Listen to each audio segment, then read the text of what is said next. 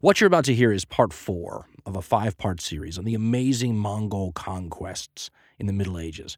If you haven't heard the earlier editions leading up to this episode, you might want to catch those first.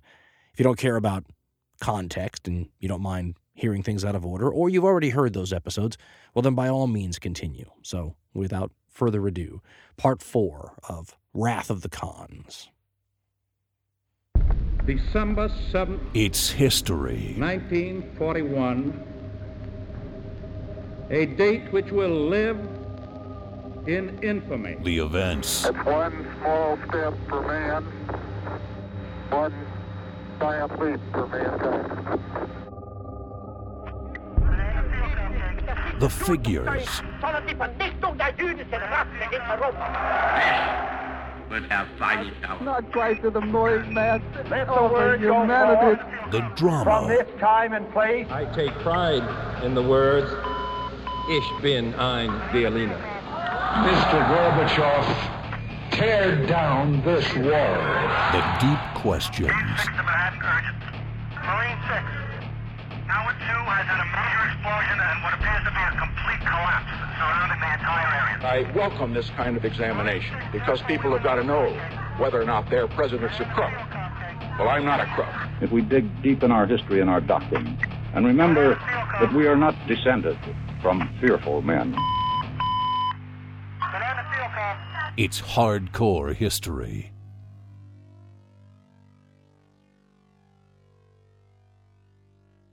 In the year 1940, not that long after the German army, under, well, the ultimate control of Adolf Hitler and the Nazi regime, had shockingly defeated what was considered to be the greatest army in the world, the French army, and conquered France.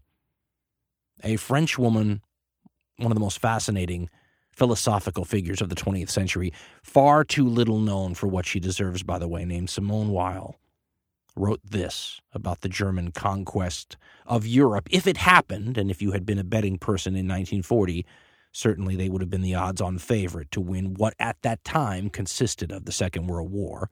And she wrote this quote, If Germany, thanks to Hitler and his successors, were to enslave the European nations and destroy most of the treasures of their past, future historians would certainly pronounce that she had civilized Europe. End quote. What Weil's referring to is this very angle that we've been taking as sort of a sub theme on this Mongol conquest story since the very first episode. This interesting way that many of these figures who carry what used to be called sword and flame throughout the land often get treated, especially if they're victorious, as though they've done something positive for, you know, the long-term outlook of mankind. Now, we said in the first program that that hasn't happened to the Nazis yet, and thank goodness for that. Hard to imagine that, right? But that's because we're close to the event.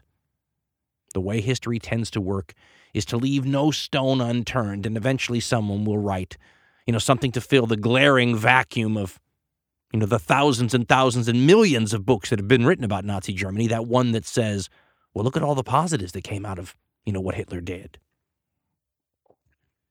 Simone Weil can see that in 1940 in the future, and she sees it based on how other figures who fall into a similar category with a Hitler have been treated in the past.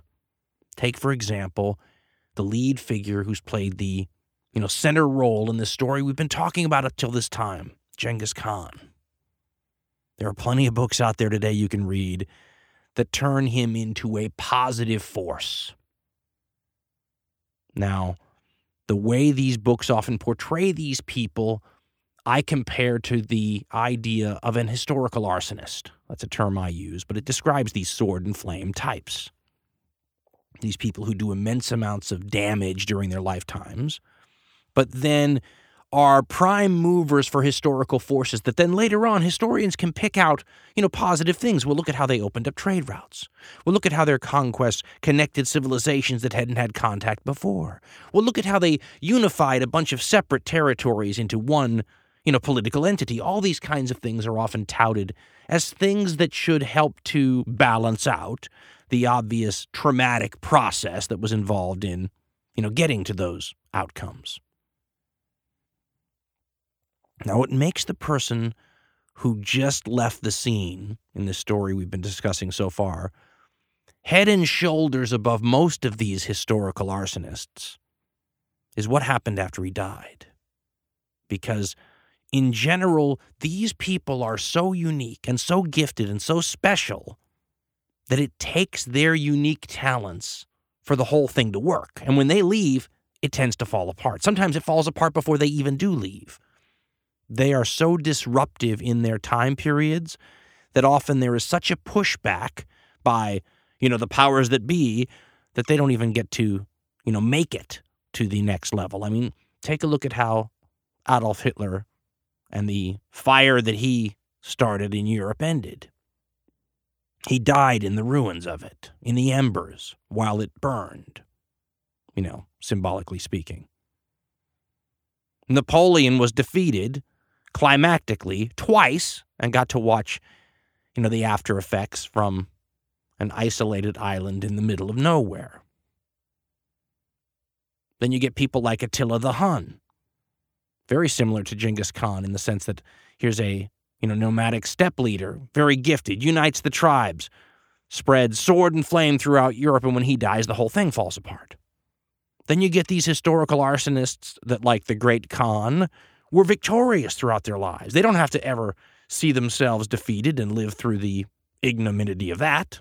Take a guy like Alexander the Great, who dies at 32, you know, under mysterious circumstances, undefeated, empire in hand, only to watch his ambitious generals cut it up and divide it like a bunch of jackals around a carcass, each one of them trying to get the largest piece for themselves. The fact that Genghis Khan was able to set things up in a way that not only kept the fire that he had started as a historical arsonist burning after he left the scene, but allowed the rebuilding process that would come afterwards to be handled by his descendants makes him stand out amongst all the great conquerors of history. It's sort of an irony with these historical arsonists that, you know, they're compared in a sense to these figures that are a lot like the role lightning plays in sparking fires to burn down, you know, old rotting forests. That's an exact, you know, way we looked at it in an earlier episode. But the people who get to replant those forests once the dead wood has all been burned away are often the very people, the historical arsonists, you know, were fighting. Who got to rebuild the forests that Hitler burned down? The Allies. Who got to replant the trees, symbolically speaking, that Napoleon had cut? His enemies. Genghis Khan, by nature of a certain inherent genius that he had, was able to ensure that not only would the fire not die down upon his death, but when it came time to replant the forest that he was busy, you know, still burning down, the people that would be replanting it were Mongols, not their enemies. And this is, if not unique in the history of historical arsonists, rare indeed and it makes him stand out amongst a bunch of other great figures as perhaps the greatest of the conquerors who ever lived. His long term impact was assured, and this is where most of those people fall flat. And this creates some wonderful questions, you know, to be posed in what if scenarios, I've always thought. I mean, what if a Napoleon or a Hitler, instead of losing at the end of their conflicts, are victorious? Or if not victorious, what if they managed to simply continue to exist as a political entity? They didn't win the war, but the Nazis stay in power in Germany. You get an armistice like the end of the First World War, maybe, and the government doesn't fall. What's a Nazi regime like with Hitler's successor? Or what about the person that comes after that? Does the regime mellow over time? Does it become more like a respected member of the family of nations? Or does it just degenerate and sort of slowly crumble without that special charismatic figure sort of as the driving force at the center of its universe? Does it become wiser? Does it drop its most extreme elements? I mean, does the Nazi party, three generations of, after Adolf Hitler, are they still obsessed with Jews or does it become something different? That's the position that the Mongol Empire found itself in once the Great Khan died. And part of what makes Genghis Khan the figure in history that he is is the foresight that he demonstrated in understanding the importance of the smooth transition of power from one generation to the next. How many proto empires during his life had he seen fall apart because the great leader and figure who was able to create them did not do a good enough job in making sure that they were able to maintain it when the great figure left the scene? The great Khan did not fall into that trap. If you believe the histories, one of his wives supposedly insisted that he take care of this before he got too old. And the secret history of the Mongols devotes pages to the conversation that he has with his sons over who gets the top job when he's gone. It's not an automatic gig. Doesn't go to the oldest son like it might in feudal Europe. They kind of get to agree upon it, or at least the great Khan wants them to. Instead of just designating a successor, he gets them together and they have a conversation about it. Who would you support? Who should have the job? There's a story, an anecdotal story, where at one time the Khan is supposed to have gotten his sons together and given them an object lesson in the importance of agreeing to support one candidate. And the story says that he pulls out an arrow in front of his sons and holds it up and snaps it in front of them. And then he takes a bundle of arrows, puts them together, and then attempts to snap the bundle of multiple arrows, and of course can't. And he tells his sons that this demonstrates how, if you can be picked off and isolated, you can be snapped and destroyed individually. But if you stay together, like the bundle of arrows, you will be undefeatable, unbreakable, unvanquished. Eventually, he and his sons collectively will agree to support one of the brothers named Ogadai. Ogadai is not the oldest, and in fact, may have been the most lenient and the most tolerant out of all the brothers. There were a couple of real hardliners, but those aren't the ones that got the job. And Genghis Khan, specifically, if you believe the secret history, didn't want them to get the job, thought they'd be too harsh and too tough. Imagine Adolf Hitler or some other. I mean, even imagine Alexander the Great picking someone because they weren't as rough and tough and, you know, domineering as themselves. Again, that's a sign of an interesting personality. Ogadai gets the job. The great Khan gets the other brothers to agree to support him. And in 1229, at the giant Mongol get togethers known as the Kurultai, he is proclaimed Khan. Now, the empire is both divided and unified when this happens. Divided because Genghis Khan kind of has a last will, and the will gives territories to each of the sons. Now, only steppe territory. This is important because any place with a city or farms or settled communities, that's imperial territory. That doesn't go to any single son. But the steppe itself, that giant expanse, as we said, like a place where the ocean had once been, but now has all the water taken out of it, the steppe is divided and each son gets a piece of it, enough to maintain the tribes that live there under their personal control. Has to have enough horses, has to have enough livestock, enough, you know, fodder and grain and whatnot to maintain that branch of the family. And this is important because what will happen as Mongol history goes on is the various branches of the family, each connected to one of Genghis Khan's sons, will eventually become rivals. You will hear in Mongol history of the House of Ogadai and the House of Chagatai, and the house means the descendants of, and these grandchildren eventually will be divided by whose house they're in. The sons, though, maintain a very good relationship. The eldest son, as we told you in the last show, dies about six months before the great Khan does. But one of his sons, a Mongol named Batu, gets to be the one who leads this piece of steppe territory that is the farthest away from the Mongol homeland. It also happens to be the one the closest to Europe. That's his domain. Each of the other brothers gets their own domain, and the youngest brother gets the one closest to the Mongol homeland, and it becomes the youngest son's job, which is Mongol tradition to sort of look after the home and hearth and be the defender of, you know, the Mongols' family at home and the capital and all that. Now, Ogadai is an interesting character. As we said, not the fearsome Mongol that Genghis Khan was.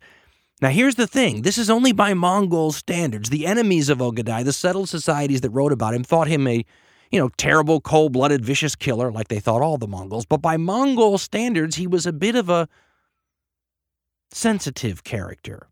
He also becomes the first in these Mongol rulers that demonstrates something that will be a part of the Mongol leadership throughout the rest of the history of the empire. Ogadai has a problem with alcohol. Now, we did a whole hardcore history show once about that sort of hidden part of history, substance abuse, and how much it might have played a role in the past in ways that didn't really come down to us through the historical sources.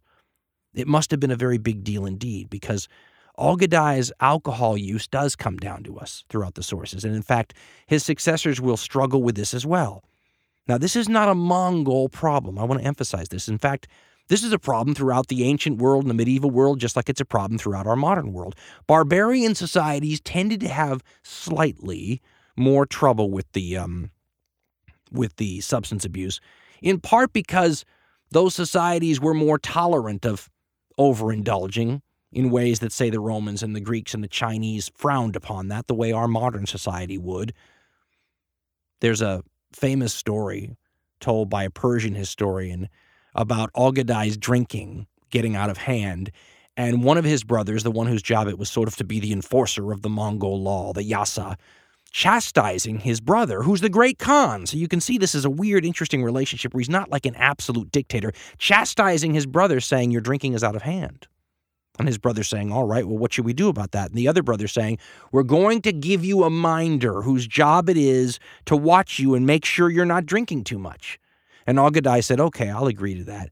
And the brother whose job it was to enforce the laws and to stay strict said, You're going to be held to one cup of liquor a day. And Ogadai said, Okay. And the Persian historian says he kind of got around that ruling by getting himself a giant cup. So he, he stuck to the one cup a day ruling, but the cup was enormous. In any case, this is the great Khan's son. And the Chinese, or really Khitan Chinese advisor that Genghis Khan had first befriended, who was now helping his son, uttered an interesting line to Ogadai, and it sort of describes how his reign was going to be different than Genghis Khan's. He said, The empire your father created was won on horseback, but it won't be governed on horseback. This was a sign that the days of simply conquering other people was over. Ogadai was going to continue the conquest, but he also had to organize the conquest his father had left to him. There was going to be a lot of stuff that civilized the Mongols. And this is another interesting part of Mongol history because the steppe peoples stayed powerful when they kept themselves from being weakened by civilization. And you had seen steppe empire after steppe empire after steppe empire before this time become weakened by their contact with the flesh pots of China and the luxuries of, you know, the places like the Middle East. The Turkish Empire that arose in what we call the Dark Ages, you know, the uh, time around the 800s, 900s AD, the Turks had written documents warning them not to get too connected to these settled societies. They'll weaken you. They'll take away all the stuff that you know made you strong enough to win the empire to begin with. But here is Ogadai listening to the you know Chinese type advisors who tell him to educate the Mongol nobility in these Confucian Chinese schools. Time to, you know, if they're going to be governing Chinese societies and sophisticated Islamic societies, they need to be educated, need to know how to count, need to know how to read. Ogadai strengthens and really organizes what becomes the Yam system of courier service. Americans would compare it to something like the Pony Express, where he sets up a system where about every 30 miles there's a way station with horses and fodder and whatnot. And you could send messengers and couriers from way station to way station to way station, and sometimes up to 200 miles a day to facilitate communications and royal messages. So you could somehow govern this giant empire.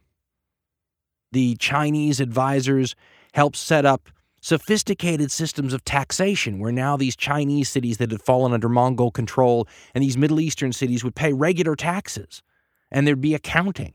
Ogedai chooses as the official capital of the Mongol Empire the territory around Karakorum, which is the um, traditional sort of steppe area that the steppe empires beforehand had sort of adopted as their center of power. And Genghis Khan had kind of had it as a center of power, but Ogadai puts a wall around the whole thing and organizes it as sort of a central city.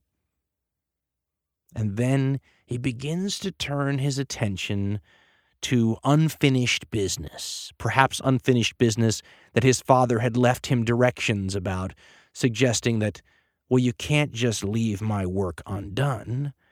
And tolerant and lenient and jovial as Ogedai might have been by Mongol standards, that didn't mean he was going to be any easier on the people his father felt still deserved some attention from the Mongols. There was unfinished business and Ogedai was going to see to it that under his reign, that business was finished. The scope of that unfinished business, though, was incredible. It was everything. By the reign of Ogedai, most historians believe the idea of universal empire had become firmly ingrained in the Mongol mentality. Now, historians don't know exactly when to date this, and they differ. Some say it was already a understood and established concept in Genghis Khan's time. Others, maybe the majority, assume that by Ogedai's time it had, you know, weaved its way through the fabric of Mongol, you know, worldview and some historians actually date it to after this time. But you can tell by the letters and notes and submission requests or demands and everything else that the Mongols send that they assume by right around this time period that they are divinely tasked with conquering the whole world. I mean, this is Alexander the Great's delusions of grandeur taken to a level which includes the next generation and the next generation. I mean, we all know that Napoleon and Hitler and Alexander and all these people had these belief in their own divine destiny. But Alexander's belief in his own divine destiny did not include the destiny of his children and his children's children. In the case of the Mongols, this was a mission that was going to live on generation after generation after generation. And it's been described many ways. The best and most concise description I've ever found is in the Cambridge History of China. And here's how they describe it quote, the sovereignty bestowed on Genghis Khan and subsequently bequeathed to his successors was universal in character. In the orders of submission customarily sent to neighboring states before initiating hostilities, the Mongols claimed the right, if not the duty, to bring all the world under their dominion. All nations outside their frontiers were considered members of the Mongolian Empire in the making, and all were required to accept Mongolian suzerainty without question or hesitation because in Mongolian eyes, their expansion was divinely sanctioned. Anyone refusing to submit was thereby thwarting the will of heaven and deserving of the harshest punishment. End quote. That's another one of those points you don't often hear from those historians playing up the George Washington side of Chinggis Khan's character. The idea that perhaps this is one of the rare times in history where you have an entire people who are ingrained with the idea that their divine mission is to take over the entire world. It's a fascinating concept, and by Ogedai's reign, it seems to be thoroughly a part of his mental makeup, and it influences his plans because instead of doing what, for example, his father would have done when he first came to power, which was perhaps attack somebody, Ogedai decides to attack everybody. Now, the reason Ogedai can even consider this is because of the military machine that he inherits from his father. Writer D.S. Benson does a good job, I think, of describing how unusual the situation that the Mongols find themselves in after the historical arsonist that created their empire leaves the scene. Normally, that's the time when everything sort of falls apart, when there's no Napoleon, when there's no Hitler, when there's no Julius Caesar, when there's no Alexander, things kind of stop. In the Mongol case, it went the other way completely. And here's what Benson writes quote, when Emperor Genghis first became locked in struggle with the Asian governments on his borders, it had been with very modest ambitions. He seems to have had no idea his successes would enable him to amass control over so vast a number of countries that by now comprised more than 2,100 million acres of Asian territory. But once he achieved those results, Benson writes, he actively consolidated the resources they represented, and, of particular importance for subsequent events, impressed upon his sons that they should continue with aggressive efforts of their own to expand his successes to even greater magnitudes. It was this last instruction of his, Benson says, that now gave the phenomenon its special features after his death, for instead of slowing down, it began to accelerate. End quote. There was an old line from the movie Jaws, an advertising line that has always stayed with me when Jaws 2 came out. And the line was, just when you thought it was safe to go back in the water. And that's kind of what always comes to my mind when Ogadai takes over, because all of the people that had already felt the punch of the Mongols thought that that was all they were going to get, that it was a singular event, an act of God, a tsunami. And just when they thought it was safe to go back in the water, Ogadai arrives with a last will and testament from his father that tells him his job is to conquer the world and that that's a divine mission and leaves him the greatest army, maybe in world history, up to that point, to use as his tool to do it. He attacks northern China again, which the Mongols had never not been fighting, but it had been reduced to a very low level of conflict for some time while Genghis's attention was elsewhere. He sends more troops into the Middle East, which had never recovered from the initial Mongol attack, so what took 150,000 guys to conquer initially now took 30,000 or less Mongols to keep, you know, in chaos. And he decides based on that reconnaissance in force we told you about in the last episode from Subadai, the great Mongol general, that it would take him 16 to 18 years of warfare to conquer the entire European continent. And he begins to make arrangements to do just that. Now, the Jin Chinese campaign is the most important to the Mongols, as we told you in an earlier episode.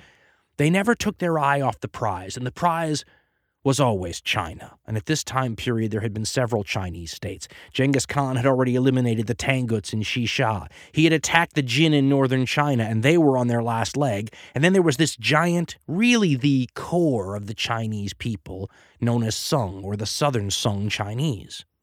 The Jin and the Sung had been enemies for a long time.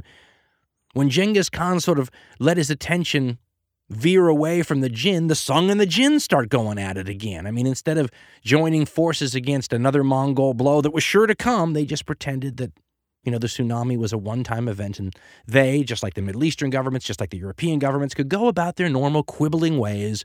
And one of the famous what if scenarios historians always play with when they're talking about the Mongol conquest is what if all these people had realized that Genghis Khan was not the only time they were going to be attacked from the Mongols, and had actually sat down and planned for the second wave. None of them did this. So it's hard to know how well they might have resisted the second wave had they paid any attention to doing that. All of a sudden, the Jin Chinese, who were trying to nibble away at some of the earlier Mongol conquests, regain a little territory here, regain a little territory there, find multiple Mongol columns bearing down on them from different directions. Now, I wish I could give you a complete rundown of how that whole situation went, and I wish I could quote some Chinese sources that bring this to light and tell you about the human cost. The Mongols were once again bypassing major fortified areas a lot of times and devastating the countryside and killing all the people, you know, that they ran into as a way to pull military forces out of their fortifications. They were using advanced siege techniques to try to take down these amazing Chinese cities. The def- Chinese probably had the greatest defensive um, fortifications of the time. And the Mongols often had, even with their Chinese and, and Persian artillerists and engineers, they had to sit there often and really you know, batter down these cities before they could take them. Maybe the most interesting stuff that may have come out of this period is you begin to see large scale use of gunpowder weapons, mostly on the part of the Chinese. I mean, maybe the Jin, if you believe some of these historians, were lobbing shells at the Mongols, you know, and the Chinese never did anything on a small scale. So you have to imagine like lots of shells and lots of artillery and lots of gunpowder weapons, maybe. Again, the evidence is speculative. I went out and got lots of expensive, rare books to try to figure this out, only to find them disagreeing. You can go get the Cambridge Ancient History of China, and it disagrees with some of this other stuff. I'm absolutely impatient for Chinese sources to be translated and for us to get more information on this. Somewhere down the road, that will come. Nonetheless, it's safe to say basically that the Chinese are invaded, the Jin Chinese are invaded from at least two different and maybe three different directions. Ogadai commanding the main force, his brother Tului commanding a force that comes in from a completely different direction. The Jin Chinese capital finally falls. The emperor moves to smaller and smaller locations to try to escape the Mongol wrath. Finally, they get him trapped in a city, and as he sees that there's no hope and that he's not getting away this time, he kills himself but not before turning the job over to a young relative of his who doesn't survive either. He either dies in the fighting or is knifed by some Chinese official who doesn't want him to fall into the hands of the Mongols or something to that effect, a young boy. Nonetheless, Jin China is wiped out. And sort of ironically, it's wiped out with the help of the Southern Song, the Chinese to the south of the Jin Empire, because when the Jin were starting to realize they were doomed if they didn't figure out a way out of this mess, they contacted their old enemies to the south, the Song, and said, now might be a good time for an alliance. Both of us have a mutual enemy in the making. Let's work together.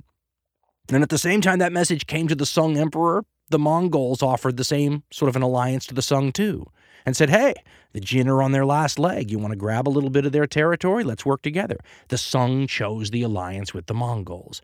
And you had this very interesting sort of spectacle, given how later history is going to go, of the Mongols and Sung Chinese troops fighting together outside these Jin cities to knock the walls down.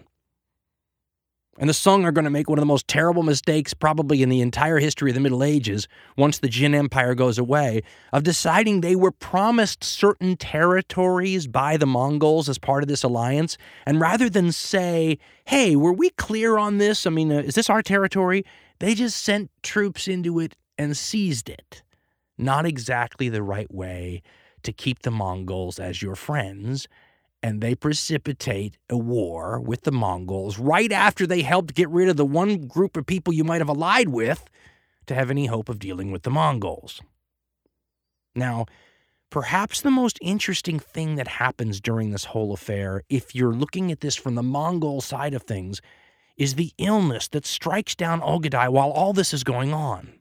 Remember, he wasn't the only Mongol, as I told you, that had this problem with alcohol. And a lot of these Mongols start to have illnesses at young ages, and you can't really tie them to the alcohol, but it's tempting to. They start having what appear through the sources to be things like strokes and paralysis. And in 1232, that sort of paralysis, stroke like symptoms hit Ogadai while he's on campaign against the Jin Chinese. And nobody knows what to do. It's too darn soon since Genghis died to think that you could easily just replace his chosen successor. So everybody kind of panics, right? I mean, this guy's been Khan for two and a half years, and now he seems to be on his deathbed. Now remember, the Mongols are basically a pagan people, and they have priests all around Ogadai, basically trying to figure out what's going on, and they're blaming Chinese evil spirits, basically the priests decide that these evil spirits are protectors of China and they're mad that the Mongols are invading. And they begin to try to figure out what it's going to take to appease these evil spirits so that they can cure the Khan. The methods that they use to do this is a little like trying to determine a course of action by use of a Ouija board or a magic eight ball. They ask a question and then they read the entrails of an animal or the burnt scapula of a sheep or something. And if the question's answered positively, well, then they have that. Or if they get one of those magic eight ball type answers, you know, it's unclear, ask again later.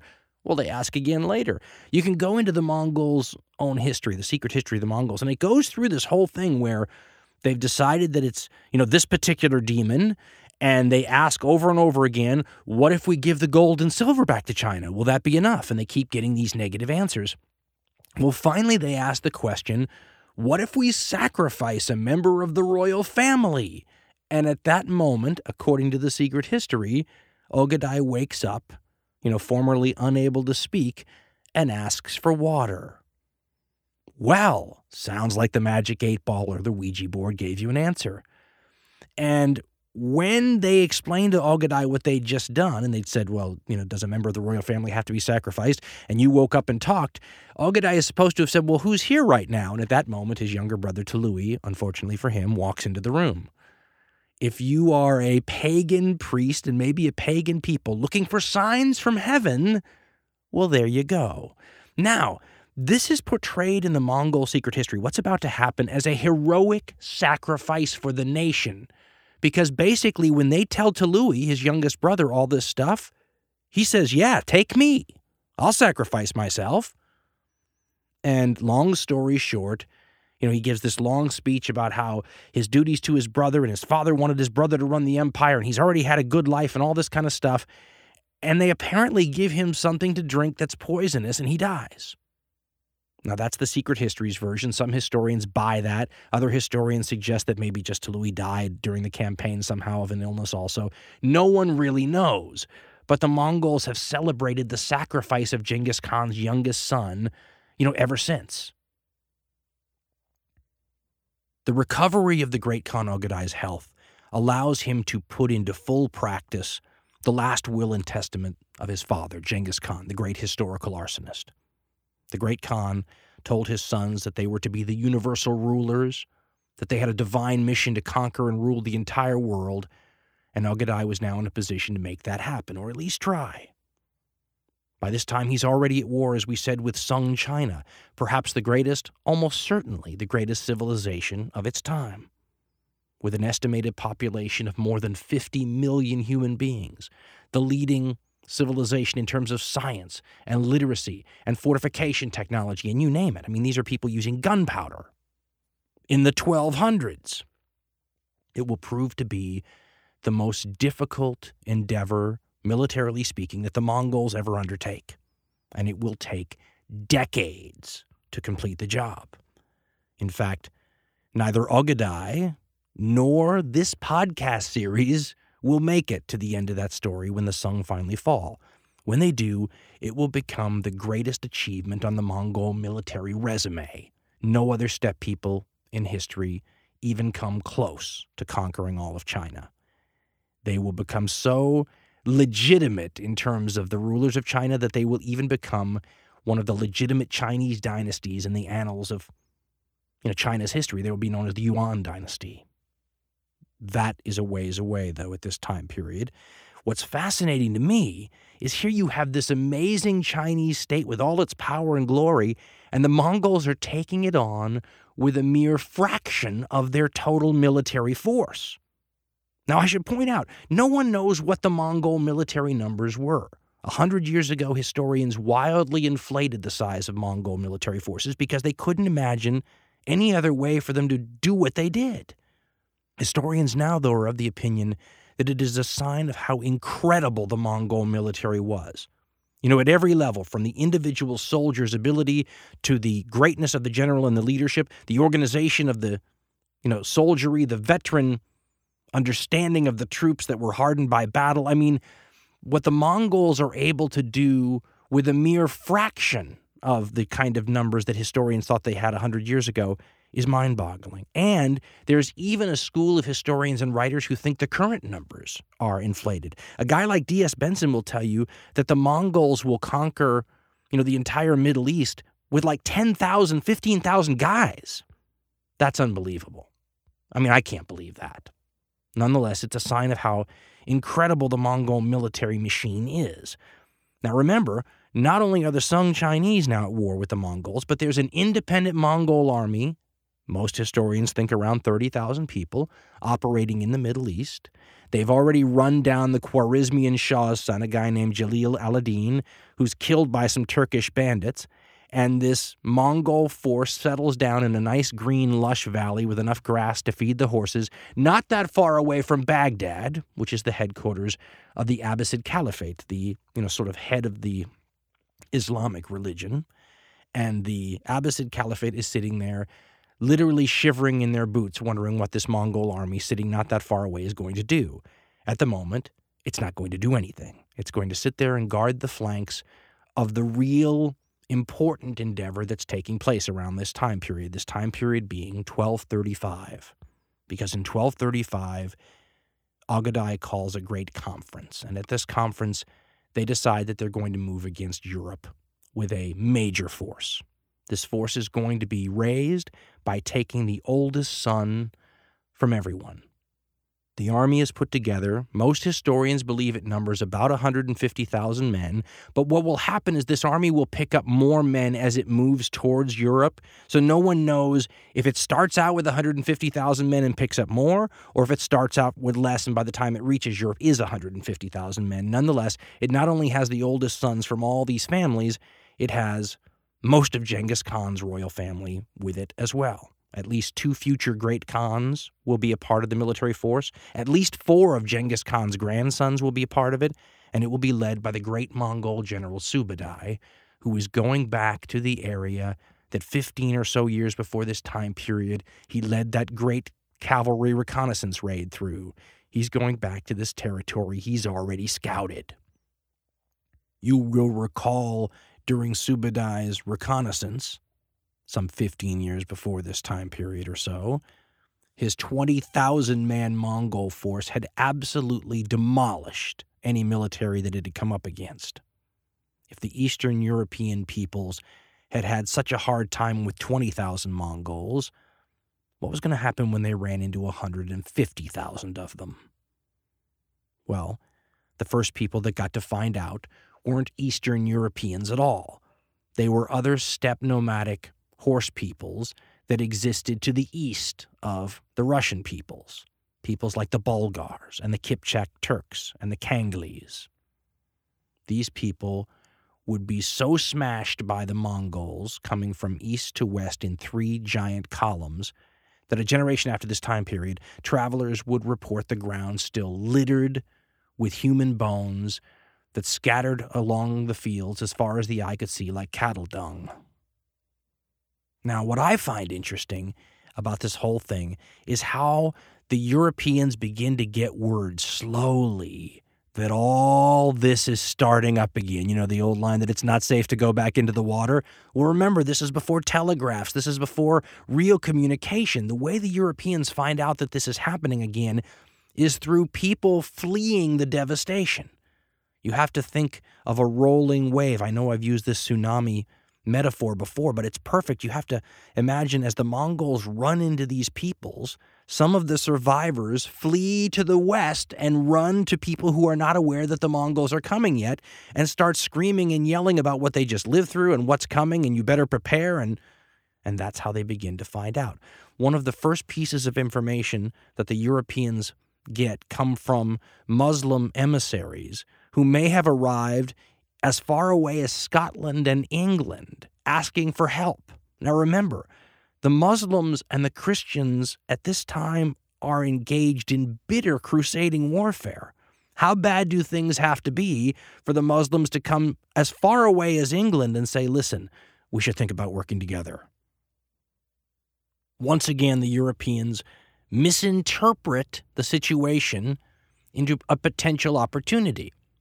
They see the Mongols once again as perhaps a force that's going to wipe out their Islamic enemies and that's going to, you know, cause all kinds of discomfort to these eastern nomadic horse peoples that are raping and pillaging along the borders with the Russians.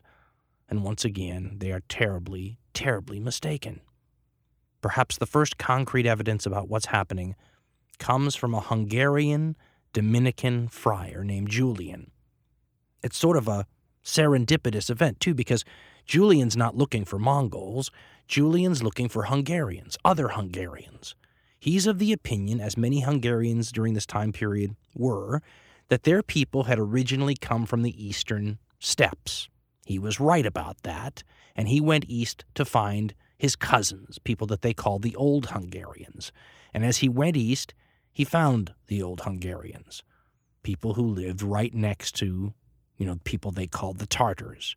And this is where he got pretty much firsthand information that the Tartars were massing for a big attack on Europe. He runs into Russian rulers who show him a document, a document written in characters that they can decipher, but it's a language that they don't know. In other words, they've seen the kind of writing before and they can read it, but the kind of writing is of a language that they don't know. They finally get it translated, and it's a letter from the great Western Khan, one of the grandsons of Genghis Khan, to the ruler of Hungary.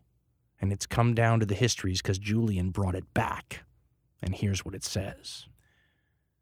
The letter, by the way, is from Batu, one of the grandsons of Genghis Khan, and the Khan in charge of the westernmost area in the Mongol Empire. And he writes on behalf of the great Khan Ogadai. And this is a letter to King Bela IV of Hungary, who has taken under his protection a bunch of fleeing Kipchak Turks, also called the Cuman. And here's what the letter to King Bela says Quote, I am the Khan and representative of the heavenly king, the one to whom he has given power over the earth to raise up those who submit to me and to cast down those who resist. I wonder why, O King of Hungary, when I've now sent envoys to you on thirty occasions, you've sent none of them back to me, nor do you send me in return your own envoys or letter. I am aware that you are a wealthy and powerful monarch, that you have under you many soldiers, that you have the sole rule over a great kingdom. Hence it is difficult for you to submit to me of your own volition. And yet, it would be better for you, and healthier, were you to submit willingly. I have learned, moreover, that you keep the Cumans, my slaves, under your protection, and so I order that you do not keep them with you any longer, and do not have me as an enemy on their account, for it is easier for them to escape than for you, since they are without houses and move about in their tents, and so perhaps may be able to escape. But as for you, who dwell in houses and have fortresses and cities, how will you evade my grasp? End quote. Writer D.S. Benson assumes and believes that by this time the major Russian rulers had already received very similar notes from Batu themselves. The response of the rulers of all these independent Russian principalities to what amounted to a surrender or die notice from the Mongol rulers was incredibly brave. Almost to a man, they told the Mongols to go jump in a lake. They seem to have forgotten completely what it was like 15 years ago to face Mongol arms and put on an extremely brave face. For example, when the Mongols first showed up at one of the first principalities to feel their wrath, in the winter of 1237, it should be noted, almost everyone in history has tried to avoid fighting in Russia in the winter. You know, Hitler was perhaps defeated because he couldn't. Napoleon did everything in his power to get done with military operations before the Russian winter hit. The Mongols waited until the Russian winter came before they started operations. Because in the winter of 1237, once the lakes started freezing and the river started freezing and the marshes froze over, it turned all of these natural barriers against an invader into highways for people like the Mongols. It made them better.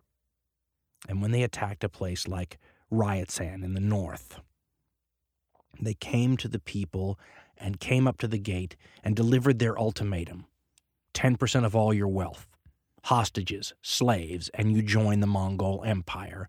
And the rulers of Ryazan told the Mongols, when we are all dead, then everything will be yours.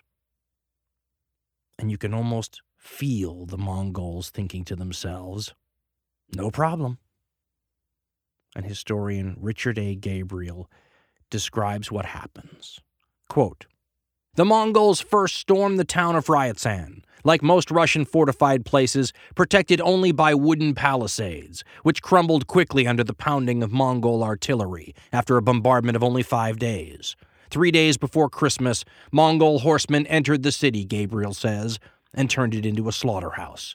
Men were hunted through the red snow and the alleys of the town and impaled upon stakes to wriggle out the tragic end of their lives. Priests and monks who had shut themselves up in their churches and monasteries were exterminated like sheep, as were the women who had sought sanctuary with them. The slaughter at Ryazan, Gabriel writes, was so horrendous that a chronicler reported that no eyes remained open to weep for the dead. Another chronicler wrote, Gabriel quoting someone else now, quote, some were impaled or had nails or splinters of wood driven under their fingernails. Priests were roasted alive, and nuns and maidens ravished in the churches in front of their relatives.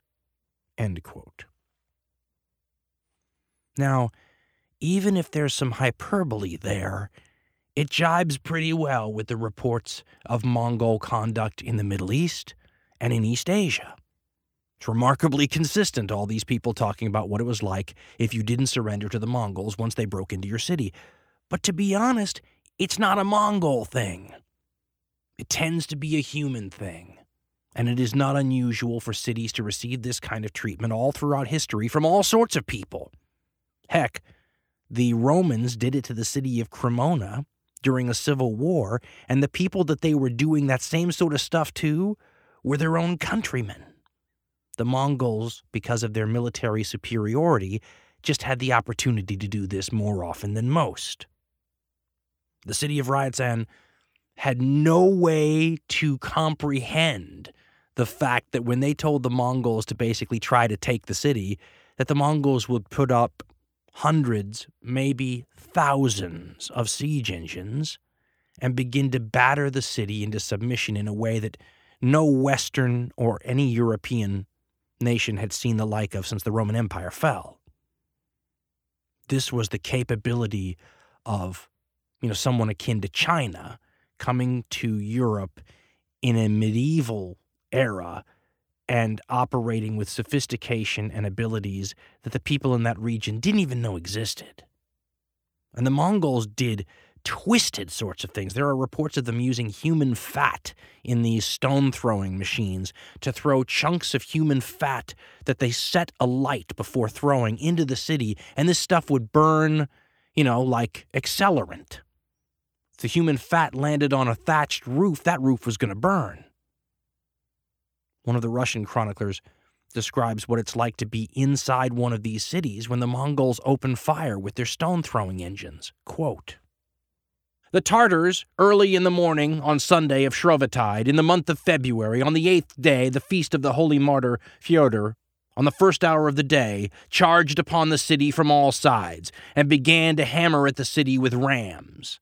And in the center of the city there poured great stones from far away, by God's will, they were like rain inside the city, and a multitude of people died in the city, and all were trembling and very frightened. The Tartars broke through the wall at the Golden Gate, and breaking into the city all around, they entered it like demons. And there they had taken the new city by dinner time and set it on fire, and there they killed the king and his brother and most of the barons and people. And the Mongols were incredibly clever too. Some would say sneaky in the way that they handled things so that they could try to avoid these sieges if they could. There are reports of them carrying crosses with them prominently because they had learned that sometimes Christian forces would mistake people carrying crosses for friendly instead of enemy. Outside the city of Vladimir, which had shut their gates against them, they rode up carrying a hostage who turned out to be the son of the great king. And they told the people of Vladimir, Don't you recognize your king? And basically said, open up the door or the king gets it. And they had no choice. They just had to let the captured hostage be killed by the Mongols because what were they going to do? Didn't save the town of Vladimir. As a matter of fact, the chroniclers report that the people in Vladimir sat there and watched the Mongols erect all the scaffolding and the siege engines. And the chroniclers say that the people then saw that their city would be taken, quote, and they began to weep great tears. So once they saw the scale of the artillery that the Mongols were putting up, these people were under no illusions. They knew that sometime in the next 24 to 72 hours, they were all going to die. Perhaps the greatest of the Russian cities to fall was Kiev, a holy city and perhaps the only city in Russia protected by a stone wall. It didn't save Kiev. The city was taken, and many chroniclers report that all of the citizens were put to death. And the area around what had been the crown jewel of Russian cities was devastated and corpse filled. Some eight years later, John of Plano Carpini would arrive in the area of Kiev and say that the survivors of that massacre treated him as though he had risen from the dead. They still seemed stunned. And he wrote, quote, when we were journeying through that land, we came across countless skulls and bones of dead men lying about on the ground. Kiev, he writes, had been a very large and thickly populated town, but now it had been reduced almost to nothing, for there are at present scarce 200 houses there, and the inhabitants are kept in complete slavery. End quote. Now, it's worth pausing for a minute and just understanding the timeline here for a second. Because with the compression of time that happens when you look back over the ages, it appears as though this Mongol conquest of Russia is happening in the blink of an eye. And in fact, it is happening very quickly by the standards of warfare in the Middle Ages. But it's really taking about three years.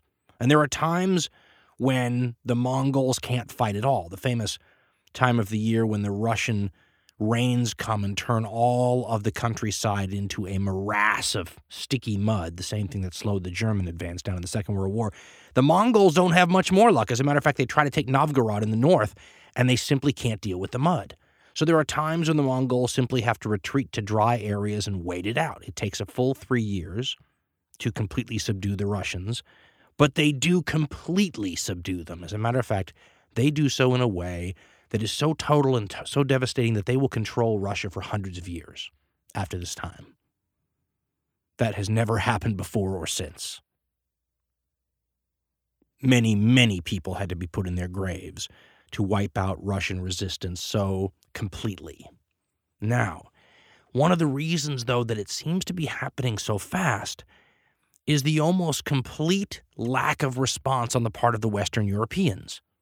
If you told somebody today that you had three years to prepare for a threat, you would think you could get a lot of work done in preparation. The amount of preparation that the Europeans were able to put forward was abysmal. As a matter of fact, you could almost make the case that it was anti preparation because instead of realizing what was happening to their neighbors to the east, the Russians, and preparing for it, the Europeans were often taking advantage of what was happening to the Russians. The Baltic states, the Swedes, the Poles, the Germans were all snatching up pieces of Russian territory they could get their hands on that were only available because the Russians were so preoccupied with the Mongols. So far from uniting against the common foe, the Europeans were proving exactly what Mongol intelligence had told the Great Khan they were like a bunch of feuding principalities that would have a very hard time working together. There are people who've made the case before that the Mongols benefited throughout their entire conquests all over the world from the fragmentation of their foes, and nowhere was this more true than in Europe.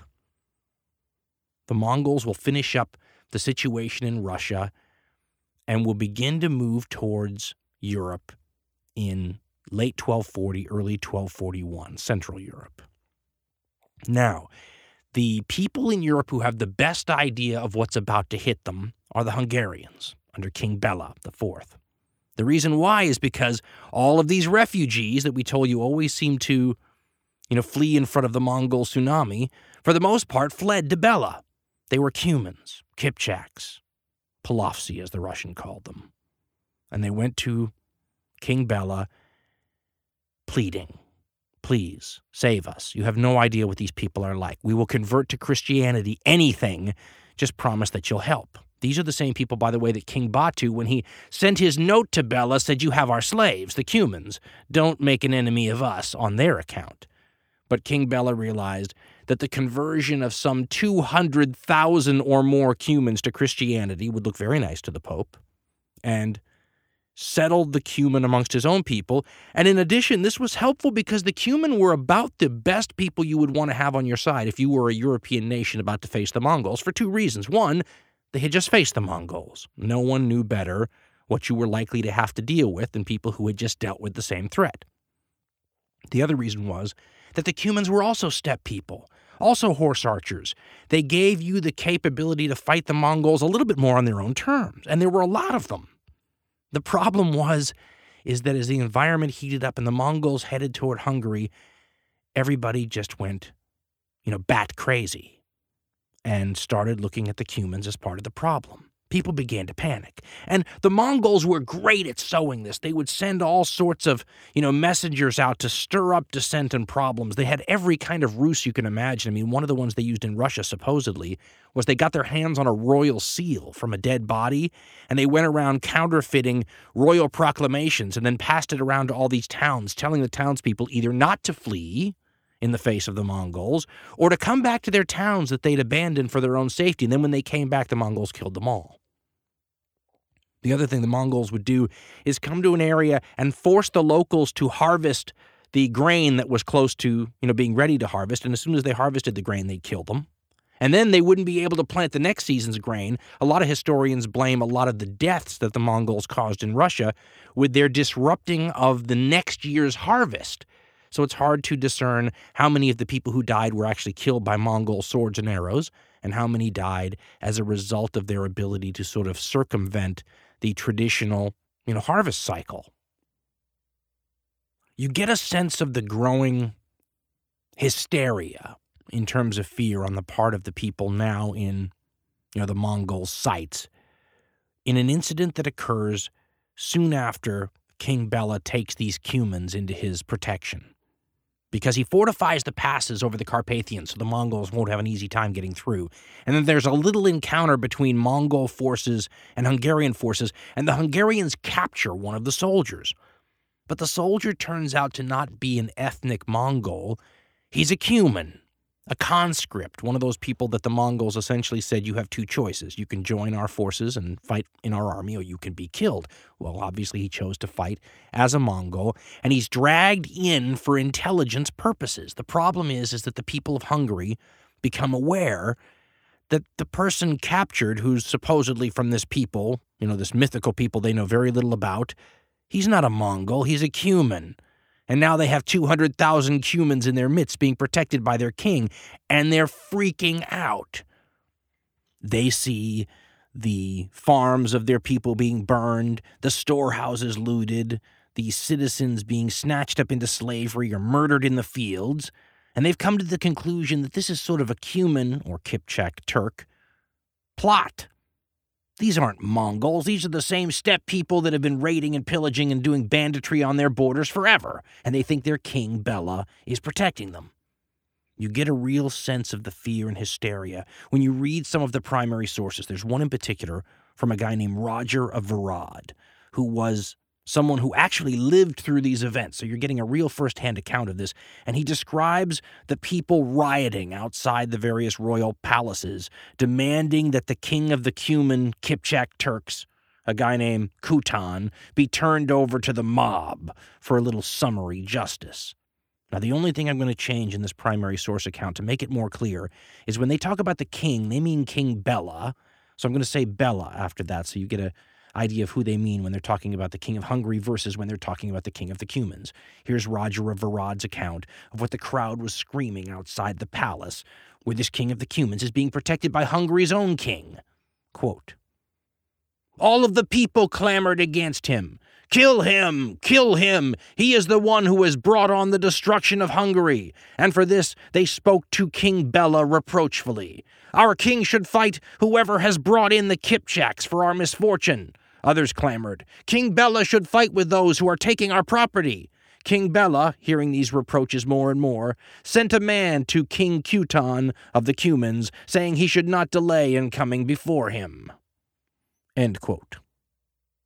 But King Kutan of the Cumans was a little scared. All of a sudden, this protection that he thought he had put himself under under King Bela looked very precarious. He didn't think he would make it to King Bela's castle alive.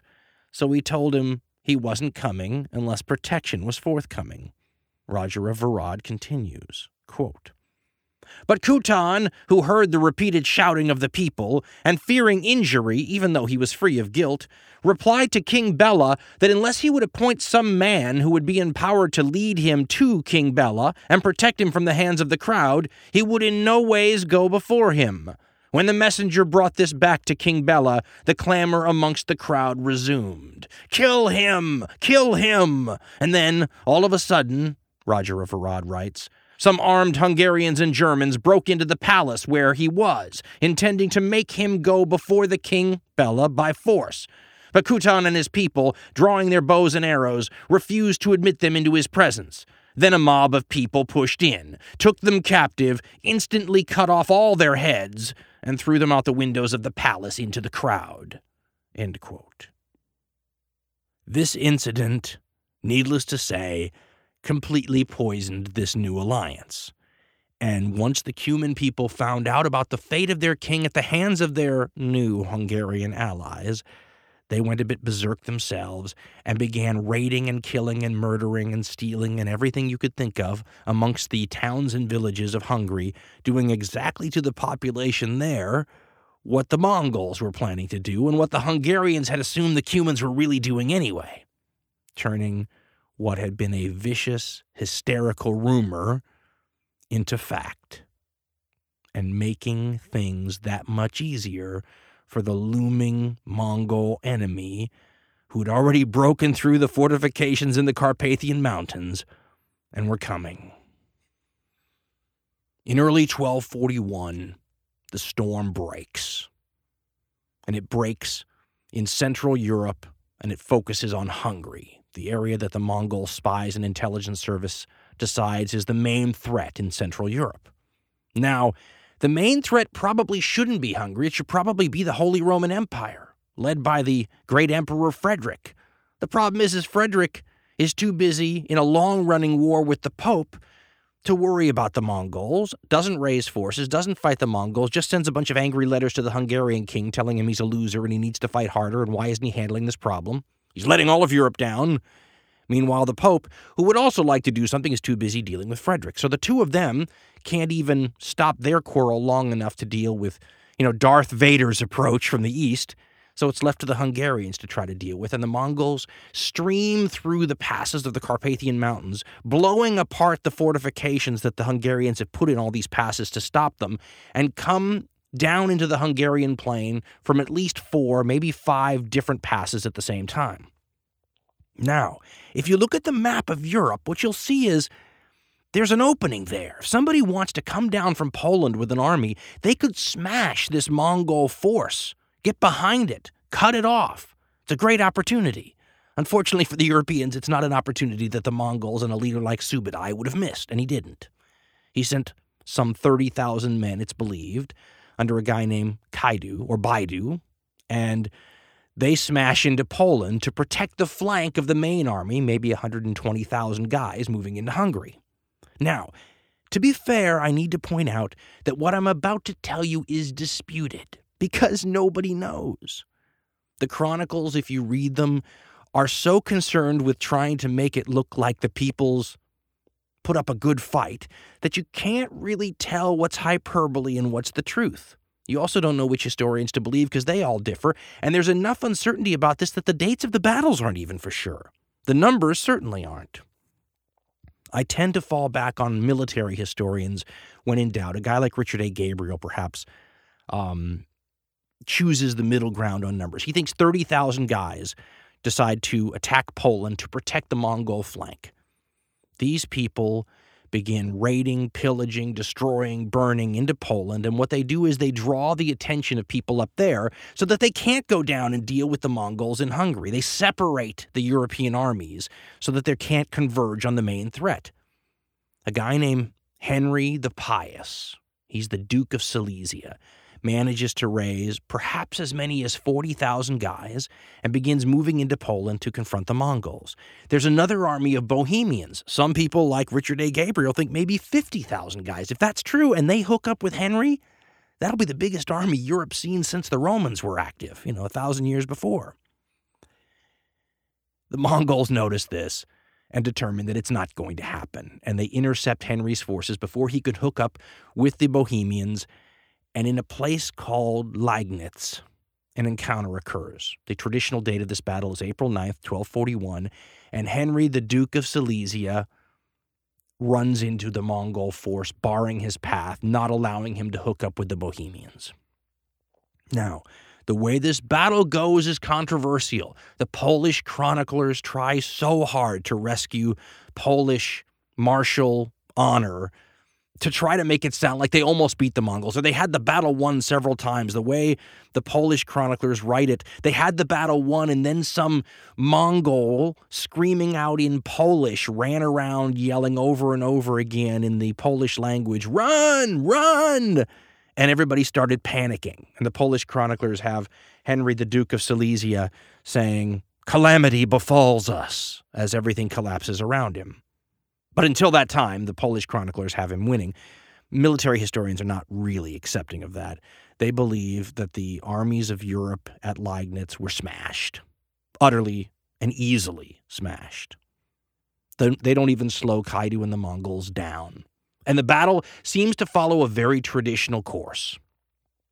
The Europeans line up in a sort of an ad hoc approach.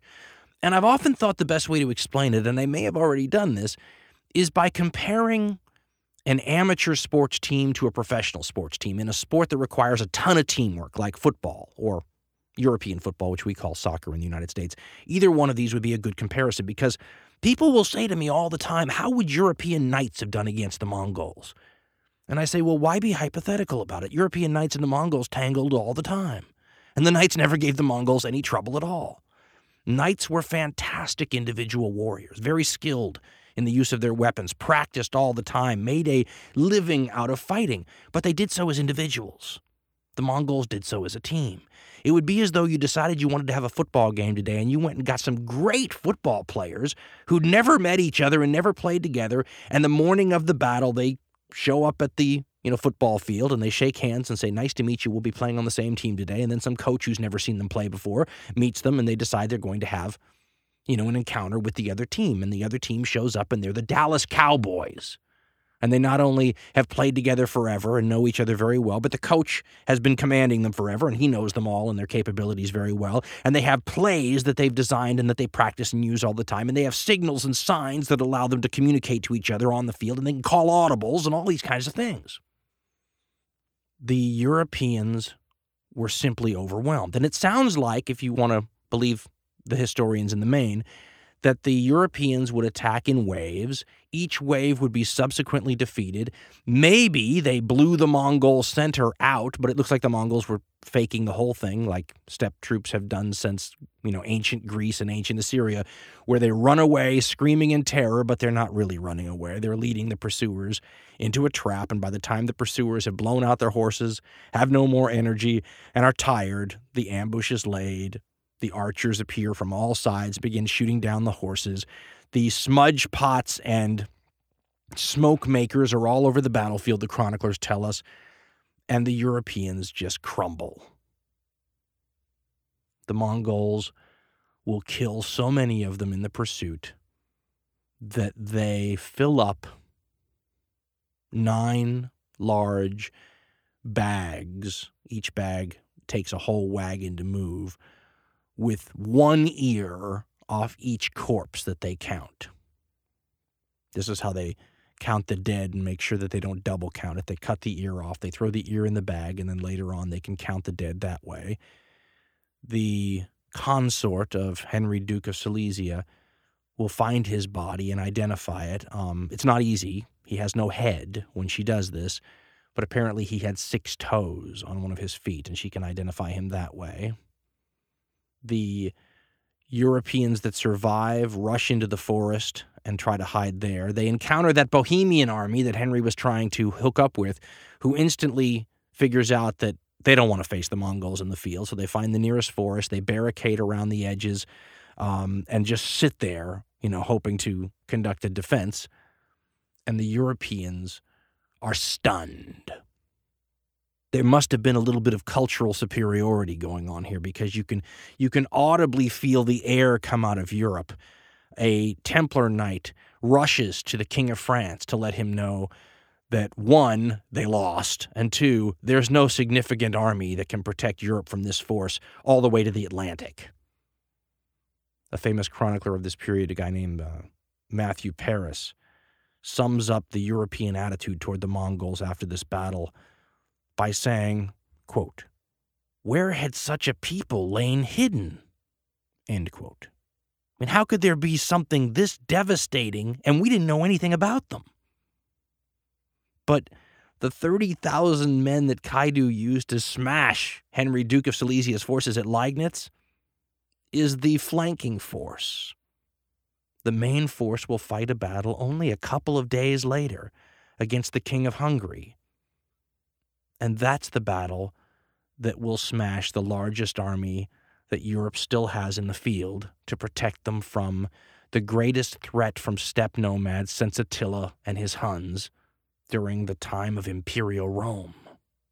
Perhaps there's a little bit of irony in the fact that the Hungarians sometimes considered themselves to be the descendants of Attila's people, and now they were the ones charged with fighting off the advance of, you know, the Middle Ages version of Attila. And to his credit, I think King Bela of Hungary did a pretty decent job, especially when you consider that he was fighting a people that, as we said in an earlier episode, were of such advanced sophistication, it was like they were coming down from a higher league. They were used to fighting the Chinese.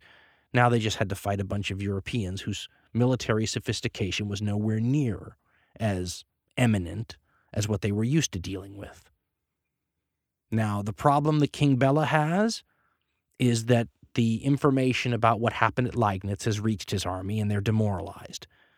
Not just that, there are troops that King Bela would probably choose to have not had in his army at all if he had a choice, people that don't like him. But he's got to grab every man he can get his hands on. They're desperate. They're up against an enormous foe. And he's got, perhaps if you believe someone like Richard A. Gabriel, maybe up to 100,000 men, which would make this one of the largest armies ever raised in the Middle Ages in Europe. And they're forced to live with each other to deal with this common foe. But they don't like it and it impacts the army's ability to fight well. Bela takes this force out to meet the Mongols, and the Mongols see this force and turn around and run. Now, one can only imagine what the European attitude of manliness and chivalric conduct and all this thought of that, but it certainly must have made them assume that the size of their force was daunting to these barbarians, and they moved toward the Mongols as the Mongols moved away for nine days. Now, if you recall an earlier episode we did on this, it's very much like the way the Mongols handled the nobility of Russia in 1221 at the Kalka River, retreating in front of their forces for days and allowing the European armies to get tired and frustrated and outrun their food sources and supplies. Subadai and the Mongols go over a stone bridge, which will play a key role in this story that's about to happen, and organize their army on the far side of a rain soaked, swollen river. And the army of the Hungarians will see them there and stop on the other side. Now, a confrontation over who gets to control this bridge will happen, and the chroniclers have it going back and forth, and sometimes the Mongols get to have a bridgehead on one side, and then the Hungarians retake it, and there's a lot of that little skirmishing going on. But the main thing to understand, as far as people can understand about this battle, because a lot of it's in dispute, is that the Hungarian king establishes a camp on the far side of the river, and he encircles it with wagons and all sorts of fortifications to protect it from any sort of surprise attack by the Mongols but he does so in a fashion that clusters it all too closely together. And the fantastic leadership of the Mongols notices this, and the chroniclers point out that Batu assures his men that the Hungarians have made a mistake. Here's what Batu is supposed to have told his commanders about the Hungarians and their camp all clustered together too closely. Quote, Good fortune ought to be with us, comrades. Even though this is a great multitude of a nation, nonetheless, because their plans have been unwisely managed, they cannot escape from our hands. Just look at them, how they've shut themselves up in such a tight enclosure, like a herd of animals. End quote. There's one thing the Mongols understood it was herds of animals. Remember, one of the ways they trained their army were with these giant hunts that occurred over miles and miles and miles of territory, where they would take a whole army and slowly close a ring around a bunch of frightened and scared animals, and it taught them how to hunt men as well. Now, the way this battle shapes up, there are some interesting elements worth pointing out. One has to do with this bridge and who gets to control it, because at one point the Hungarians are controlling the far side of the bridge, and in the middle of the night, all of a sudden, the troops on the far side of the bridge are assailed with what can only be described as artillery, including things that explode. Now, this is nothing like anything the Europeans would have seen. Perhaps the first time they've encountered real gunpowder. The Mongols are shelling them. Here's the way historian Richard A. Gabriel describes it. Quote, just before daylight, Batu attacked the bridgehead, held by the Hungarian detachment on the east side of the river. The defenders found themselves under fire from the 13th century equivalent of an artillery preparatory bombardment. The Mongols brought up seven siege engines, probably ballistas, and bombarded the bridgehead with fire bombs and other noisemakers. The object of the bombardment was to focus the attention of the enemy commander on the point of attack, and in this case, it succeeded very well. The defenders, stupefied by the noise and death from the artillery, were suddenly attacked by squadrons of Mongol cavalry, who quickly overwhelmed them. The artillery fire shifted to long range, and the Mongol cavalry crossed the bridge under cover of something akin to a rolling barrage. Although surprised by the attack, the Hungarian commanders rallied their troops and sallied forth from their camp to engage the Mongol force pouring across the bridge. A bitter battle ensued, in which the Hungarians held their own and forced the Mongols to give ground. Suddenly, it became alarmingly apparent that the engagement was only a Mongol holding attack. End quote. Subadai and Batu, in the middle of the night, had had troops cross the river, at least in one direction, but maybe in two directions, in the north and the south, get across it. And by the time the Hungarians had all their attention focused on this attempt to cross the bridge and the artillery that was making noise and getting everyone's attention and scaring the horses, the Mongols were around them, all around them. They'd surrounded the Hungarian camp. They were launching fire arrows into the wagons and the chaos was debilitating. All of a sudden, as often happens in battle when one side is confused, you know, the Greeks used to refer to the god of fear who dominated battles, Phobos, where the word phobia comes from. And if Phobos got a hold of human beings in a situation like this, he didn't let go. D.S. Benson quotes a medieval chronicler about what happened next. Quote, by the time it was noon, behold, the entire army of the Tartars' multitude had surrounded the whole camp of the Hungarians, as though it were a kind of corral, and with eager bows had begun shooting arrows all around, while others circling about the camp hastened to put fire upon them. When the Hungarians saw themselves enclosed by the enemy units from all sides, their senses left them, for they were able to think neither of disengaging their forces nor of commencing an all out struggle and they were so badly confused that they looked for any way to break out, like sheep in a stable from the biting of wolves as the enemy circled around and ceaselessly shot their missiles and arrows. End quote. D.S. Benson continues with the chronicler's account. Quote, and the multitudes of Hungary, destitute of all safe counsel, were unable to see what should be done. So when all hope of life was about gone, death seen throughout the camp in the eyes of all, the king and the prince abandoned the standards and turned themselves to the protection of flight. But when the Tartars saw that the army of the Hungarians was about to seek flight, some of the enemy made a way for them and permitted them to go through. We've seen this before. What appears to be an opening, one that might be a short term opportunity, is seen by some of the troops and they run out of the soon to close ring. Others see it and realize that they must move while they have a chance and they throw their armor off and they drop their weapons and they run for it before the ring closes completely. Eventually, the panic takes over and everybody runs for this opening before the Mongols can completely surround the forces, you know, and enclose them. What they don't realize is that the Mongols learned very well from how they dealt with herding animals in these great hunts, and they learned to use the panic of the animals in a way to their advantage. And one of the panicked qualities that these animals have was if you left a little opening in the ring, all the animals would seek that. Well, human beings do too. The opening was a trap. And as the army of the Hungarians fled through that one opening, they undid themselves. Here's the way the chronicler Thomas of Spalato, who was a religious figure at the time, who was a contemporary of all these events, and who almost certainly spoke to survivors of this battle. The quotes that I've been giving concerning the course of this battle so far are all from him, and here's how he describes it.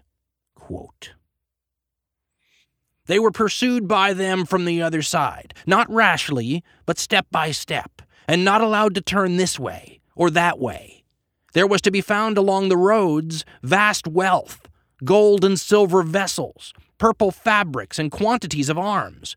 But the unheard of cruelties of the Tartars, not caring for plunder and little valuing all the precious loot, they concerned themselves solely with the pursuit of men. And when they saw how exhausted they were from the strain of their movements, neither able to hold a weapon in their hands nor to move their feet any further in flight, then they began from there to strike with their lances, and to slaughter with their swords, sparing no one, but savagely butchering them all. They fell down to the right and to the left, like the leaves in winter, the fallen bodies of those unfortunates were to be found all along the road, blood flowing like a torrential river, their unhappy country reddened by the bloodshed of her fallen children far and wide. Then the multitude of tragedy whom the sword of the Tartars had not yet devoured were driven into a certain marsh. Thus, denied any other path out, the prodding Tartars charged upon them, and the greatest part of the Hungarians were all swallowed and vanished into the water and the mud. Historian Richard A. Gabriel, among others, believe that as many as 50,000 of the men fighting for King Bela and the Hungarians may have been killed either at the battle or during the long, relentless, murderous pursuit by the Mongols. Some Hungarian historians put that number at somewhat lower. As I said, the numbers are in dispute, but you get a very clear idea of how devastating this was for the greatest army standing between the Mongols and the conquest of the rest of Europe. So died the flower of the nobility of Hungary and Europe's best hope to forestall the Mongol conquest of the entire European continent. Subadai and Batu and Ogadai thought it would be 16 to 18 years to conquer all the way to the Atlantic. After the Battle of the Sayo River, as it was called, that looked to be a rather pessimistic prediction. Because after the battle, Mongol scouts would be seen in Austria, even on the edge of Italy. The king of Hungary would escape, get to the Adriatic Sea, not slow down for one second, get on a ship, and take it across the sea to Italy. All of Europe trembled. Nothing like this had been seen in a thousand years. Europe was praying for a miracle. And all of a sudden, not long after the Battle of the Sayo River, they got one. Word arrived that the great Khan Ogadai had died. And the death of the great Khan changed everything.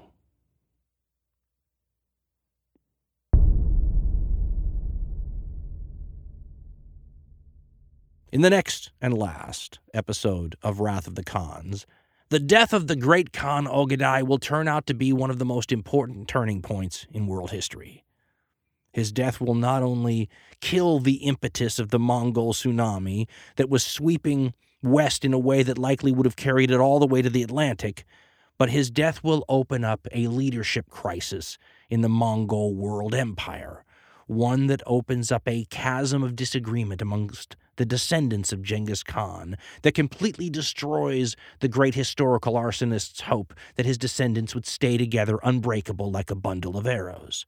In fact, a chasm will develop between the various houses set apart by Genghis Khan's different sons. Now, this doesn't mean that there won't be a lot of death and destruction and several empires that fall by the wayside as this whole process takes place.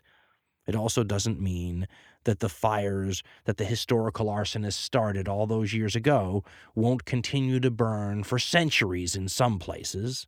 The Russians, for example, won't stamp out the last embers until Ivan the Terrible's time at least. This story is going to go until the year 1260.